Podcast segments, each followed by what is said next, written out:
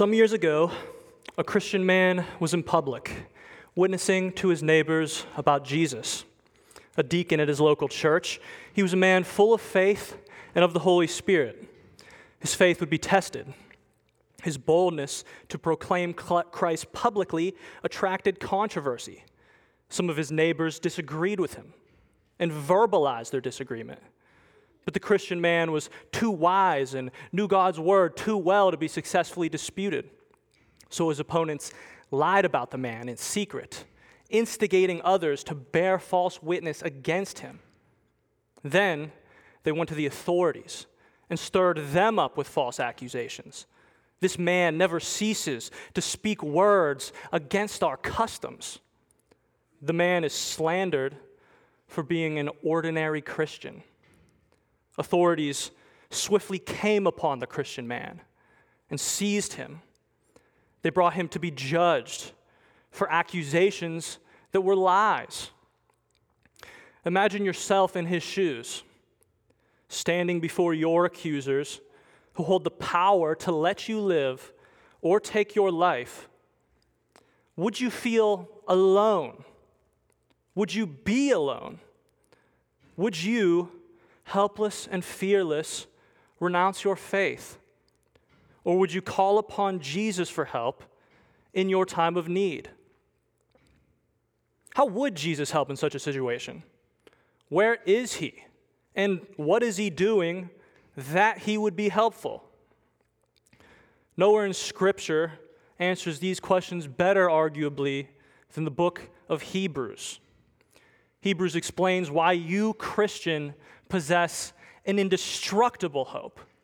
A hope that rests not only on what Christ did in the past, but also on who Christ is now. He is not a Savior who died, rose, and then retired.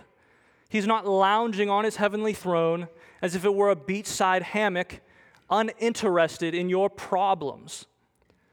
Jesus is actively interceding for his people as I speak. Intercession involves a mediator, acting between two parties. What does Christ's intercession mean for us today? In short, Christ interceding is Christ praying. Christ intercedes by praying for us to the Father. Jesus is actively praying for his people as I speak. If the preaching of God's word today makes you fall more in love with him, it will be because Christ was praying for us. And since he surely is praying for us, let us draw near to God now with anticipation that his word will accomplish in us what he pleases. The big idea of today's sermon is this: Jesus intercedes always. My sermon has three main points. One, his ability to intercede. Two, his heart to intercede. Three, our response. Please open your Bibles to Hebrews chapter seven, verse twenty-five. While you're scrambling around your living room looking for your Bible, here's some helpful historical context. The author of Hebrews is unknown, but the book's title reveals who it's written to: first century Jew, Jewish Christians. Hebrews. And if in two thousand twenty you have felt discouragement, if not hopelessness, the Jews to whom this epistle is written would identify with you. This letter mentions they had faced persecution in the form of imprisonment and their property being taken from them. Consequently, they had grown dull of hearing mature teaching, and some of their church members had been neglecting to meet together.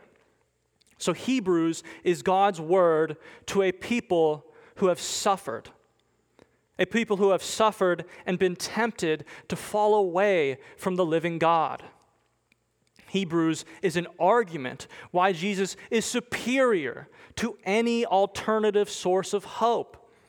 Many first century Jewish Christians would have been tempted to consider, I can go back to worshiping like my ancestors have done for hundreds of years and be less persecuted, or I can risk my life to be a part of this brand new sect who worships a crucified Savior.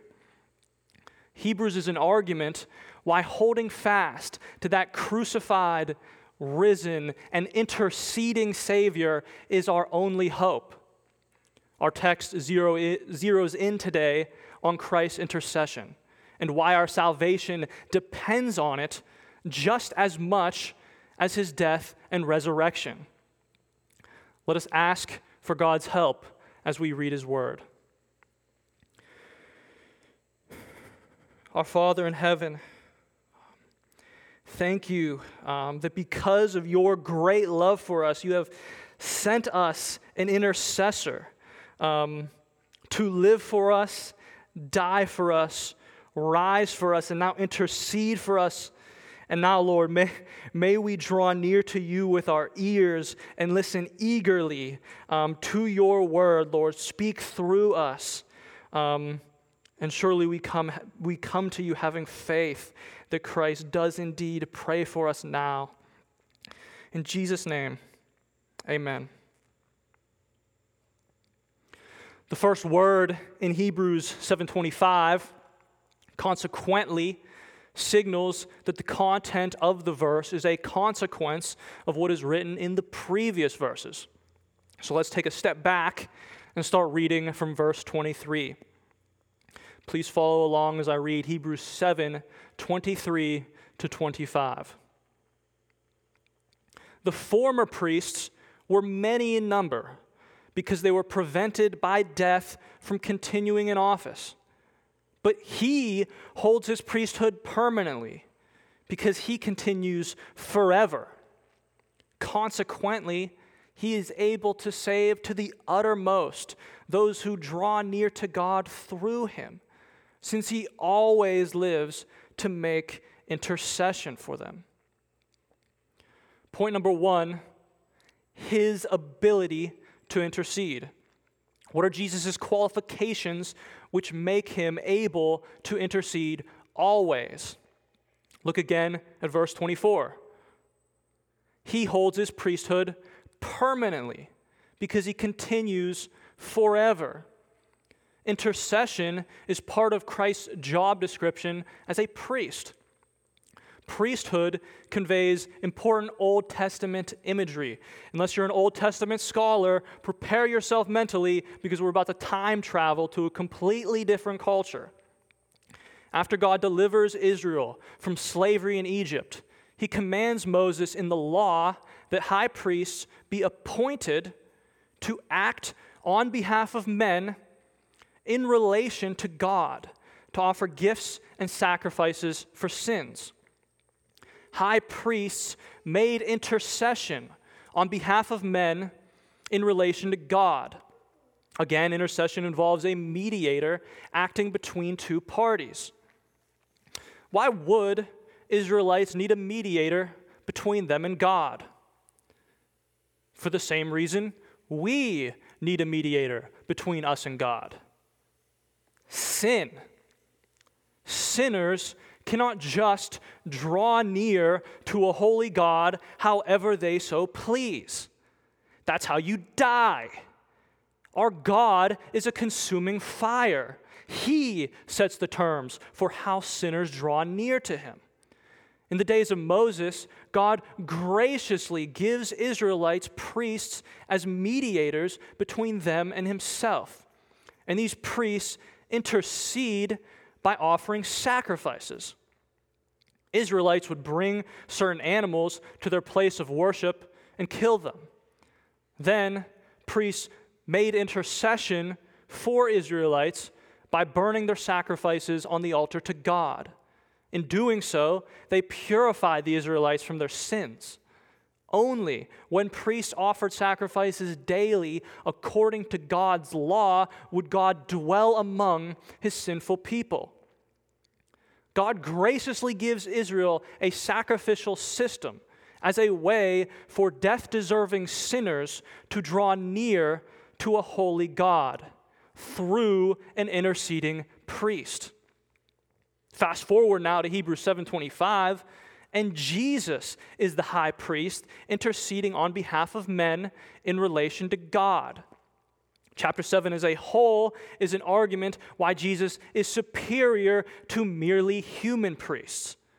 To summarize the argument, Hebrews says Jesus holds the power of an indestructible life compared to merely human priests who die. Also, unlike merely human priests, Jesus was sworn into his priestly office by an oath from none other than his Father. Hebrews seven twice quotes Psalm one ten four, which says, "The Lord has sworn and will not change his mind. You are a priest forever." That's why Hebrews seven twenty-four says he holds his priesthood permanently because he continues forever. It's also why verse twenty-five says he always lives to make intercession for them. But why does Jesus' permanent priest, permanent intercession as our great high priest, what does that have to do with his ability to save to the uttermost? Look again with me at verse twenty-five. Consequently, he is able to save to the uttermost those who draw near to God through him, since he always lives to make intercession for them. He is able to save since he lives to make intercession. His intercession is the reason he is able to save. Christ's intercession is just as necessary to your salvation as his death and resurrection. How? Because Christ's intercession applies the atoning work of his death That is atoning work of his death accomplished. Continue reading with me, Hebrews seven, twenty-six to twenty-seven. Verse twenty-six. For it was fitting, it was indeed fitting, that we should have such a high priest, holy, innocent, unstained, separated from sinners, and exalted above the heavens. He has no need, like those high priests, to offer sacrifices daily, first for his own sins and then for those of the people, since he did this once for all when he offered up himself. Jesus offered up himself. In order to do so, the eternal Son of God voluntarily traded his throne for a manger.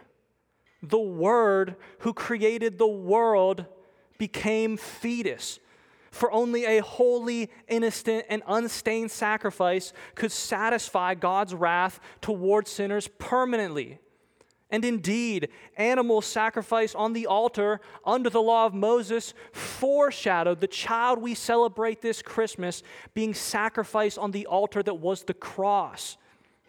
Then, showcasing the power of an indestructible life, he resurrected, proving himself to be a perfect sacrifice and high priest.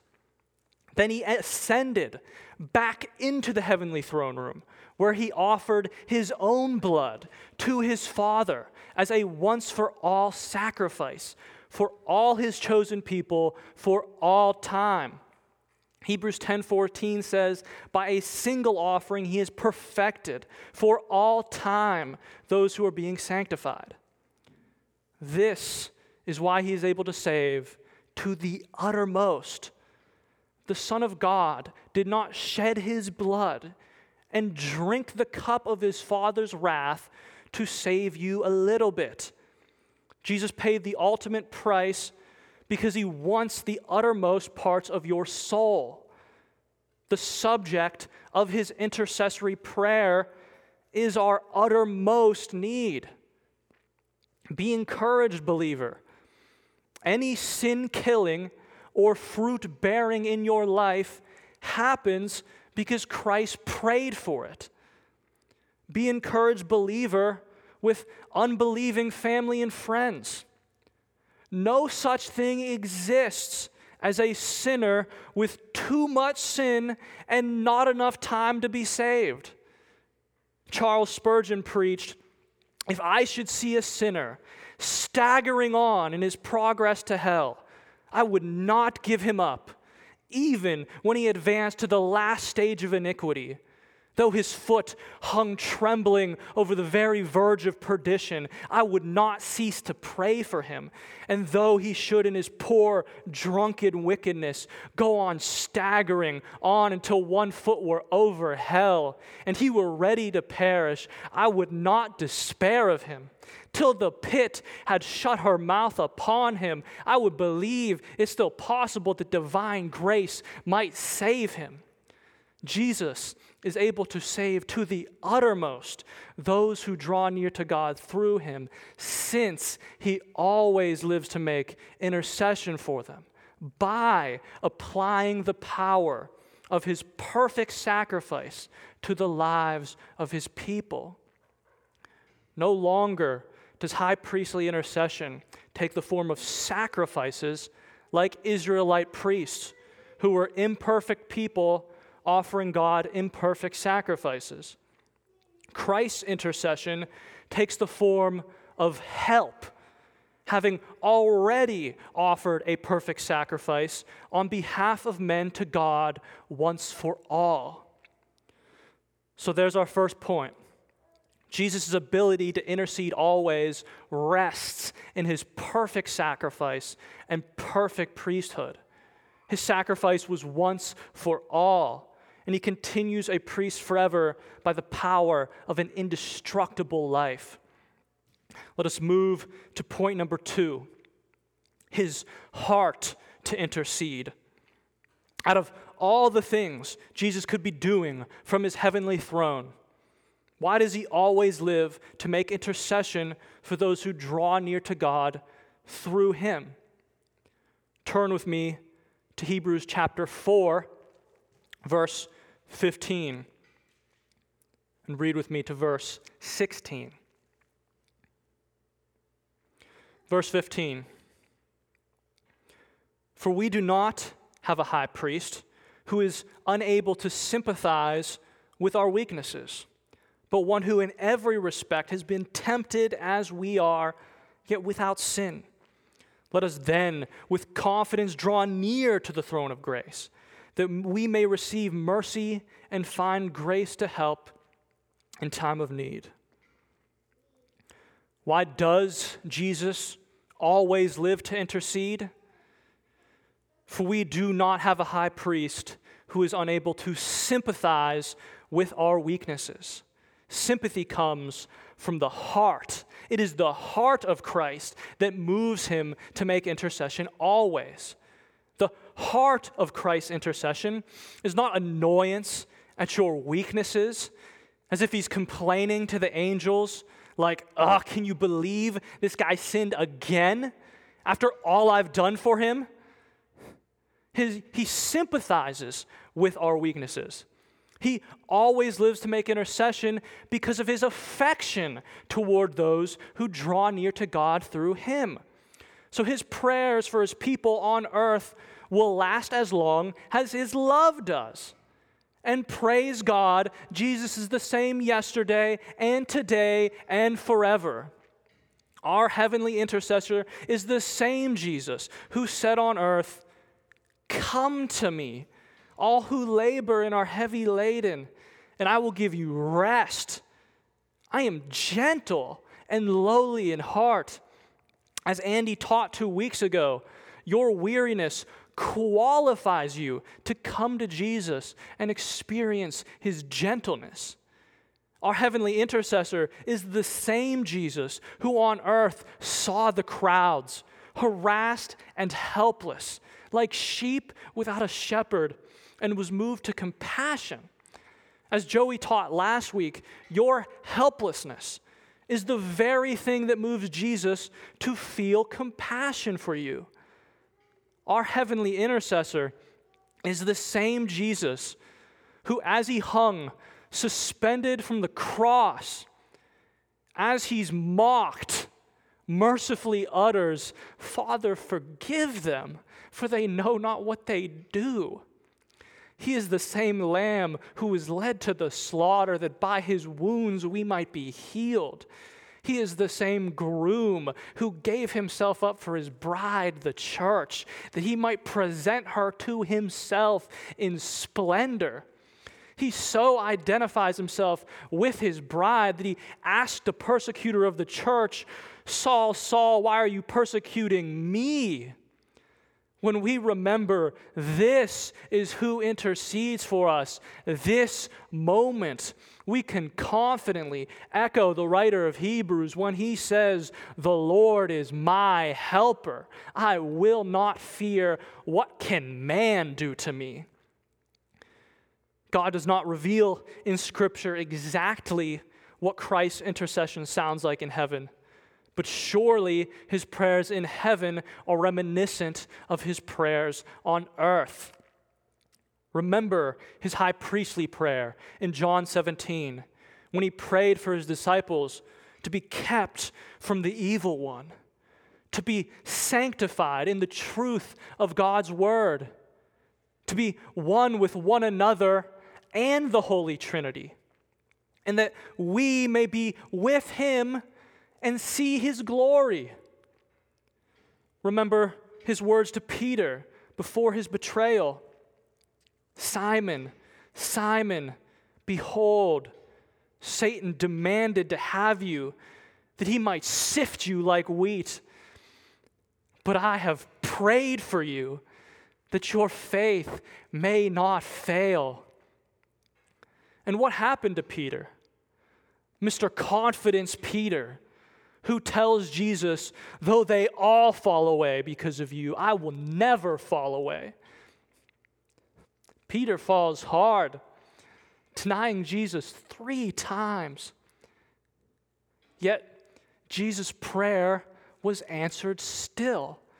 Peter's faith did not fail because Christ's prayers do not fail. Our perfect priest prays perfect prayers and always receives from the Father what he requests, because he paid for his requests with his blood once for all.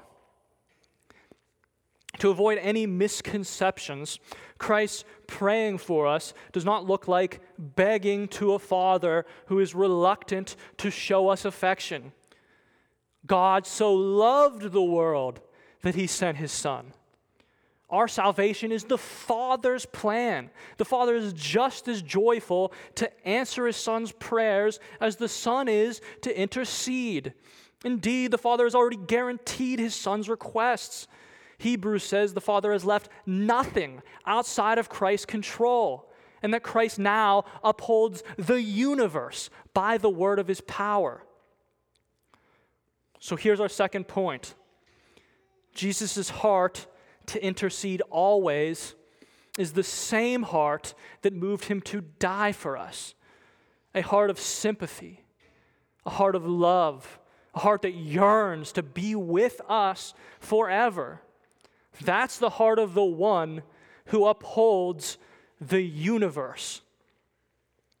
Let us move now to point number three, our response. Based on Jesus' ability to intercede and his heart to intercede, how should we then live? We should act like the people who Jesus saves in Hebrews seven twenty-five. Those who draw near to God through him. How do I do that? If Christ is in, if God is invisible and Christ is in heaven, how do I draw near? I cannot stroll over to him like Peter, James, and John. How do I, after Christ's ascension, draw near? I think the answer becomes clear in Hebrews eleven six, where it is written, "And without faith it is impossible to please him. For whoever would draw near to God must believe that he exists and re- that he rewards those who seek him." Do you hear the parallel between faith and drawing near to God. Without faith, it is impossible to please him. For whoever would draw near to God must believe. We do not draw near to God with our feet. We draw near to God with our hearts. This verse is actually written in the context of the Hall of Faith after Enoch is mentioned. Enoch is repeatedly described in Genesis as someone who walked with God. Enoch's whole life was a walk with God, drawing near to him. God wants you to walk with him from when you awaken in the morning to when you fall asleep at night. He wants you to live in his presence always. Drawing near to God is not merely going to church. It is not merely prayer. It is not merely reading your Bible. You can be drifting from God as you do these things. Jesus once said of the Pharisees, "These people honor me with their lips, but their hearts are far from me." Hebrews five seven gives us a picture of what drawing near to God looked like for Jesus on earth. It reads, "In the days of his flesh, Jesus offered up prayers and supplications with loud cries and tears to him who is able to save him from death. And he was heard because of his reverence." How many times have we strolled into Sunday service, checked off our Bible reading plans, or prayed for dinner with zero reverence? Drawing near to God with reverence means drawing near to God with faith in Christ, knowing that we are the worst of sinners, knowing that we deserve eternity in hell, knowing that we need an intercessor, knowing that Christ, as the perfect sacrifice and priest, is that intercessor, and that he rewards those who seek him.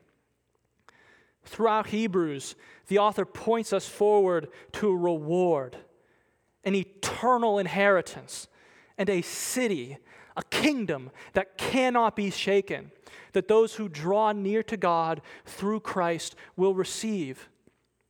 And the best part about this kingdom, God will be there. How much does that appeal to us? Is this not why we're celebrating Christmas this year?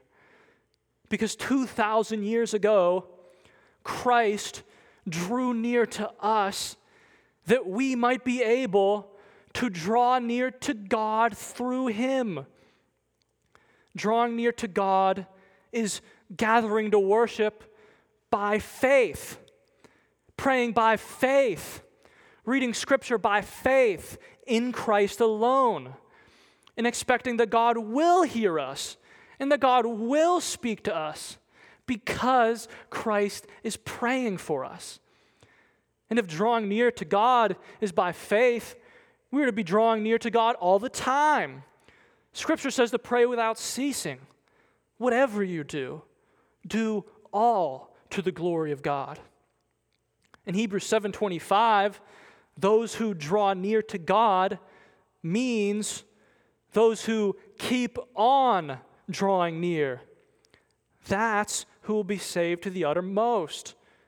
Not those who drew near to God once and look back on a decision they made to follow God like a memorial as the reason they're saved.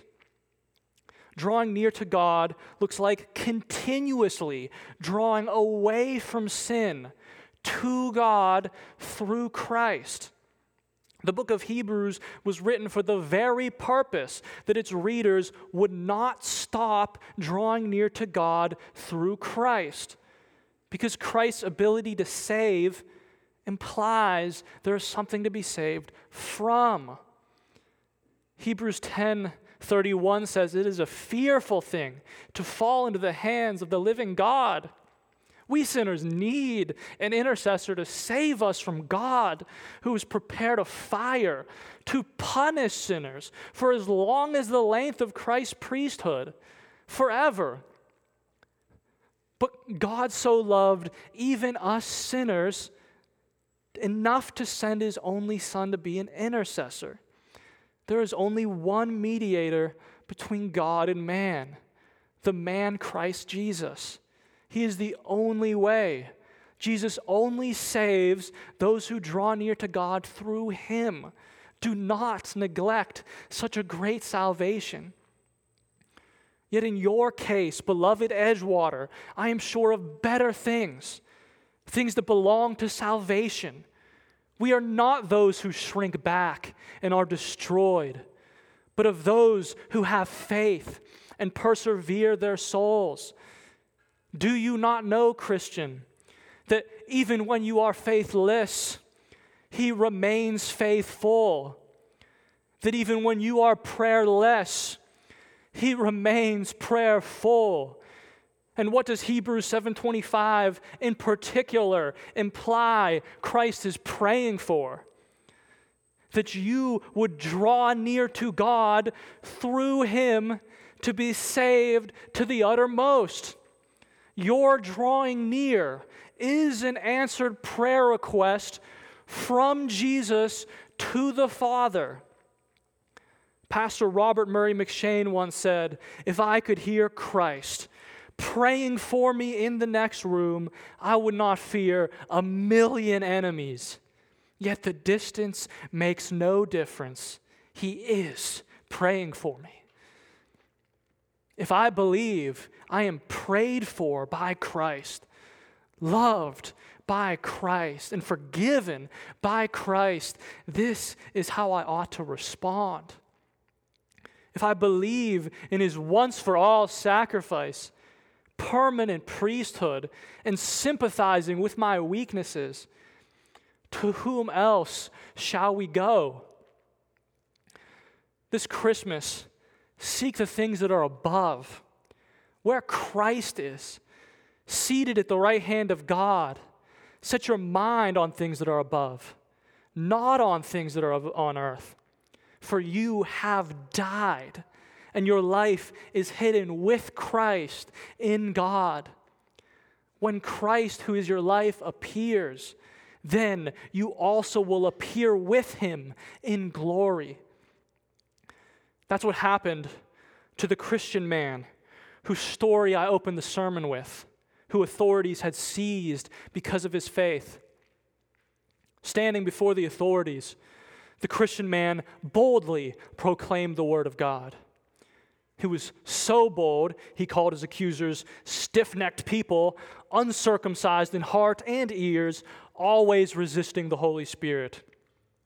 His hearers were enraged, understandably, and ground their teeth at him.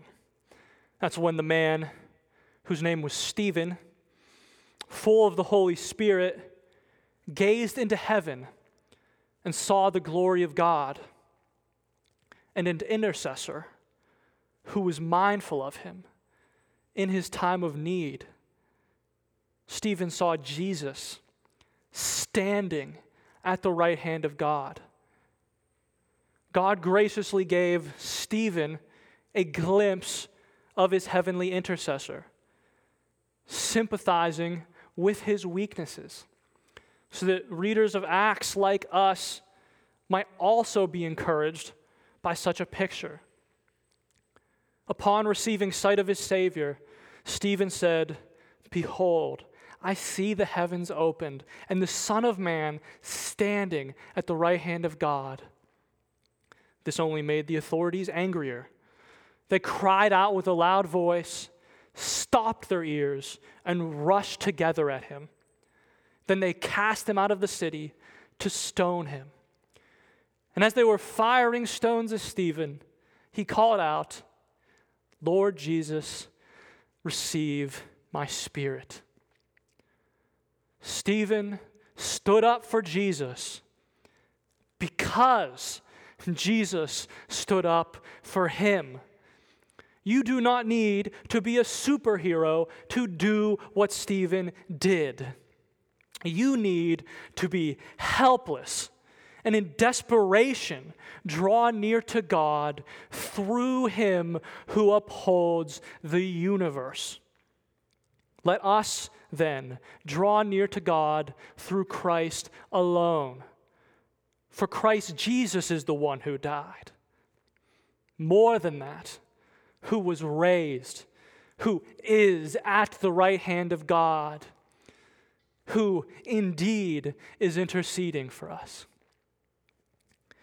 Oh, Father, thank you, thank you uh, that you have shown us, let us know about this intercessor we have in heaven now, that we not only have to look back and have faith in something that happened in the past, but also we can have faith in a, a Savior who up, upholds the universe and is sovereignly praying for us, Lord, for our good, for the good of those who love Him. Oh, Lord, so may we draw near now, tomorrow, and forever with our eyes set upon the throne of grace, anticipating um, His second coming um, when we will be with Him forever. In Jesus' name, amen.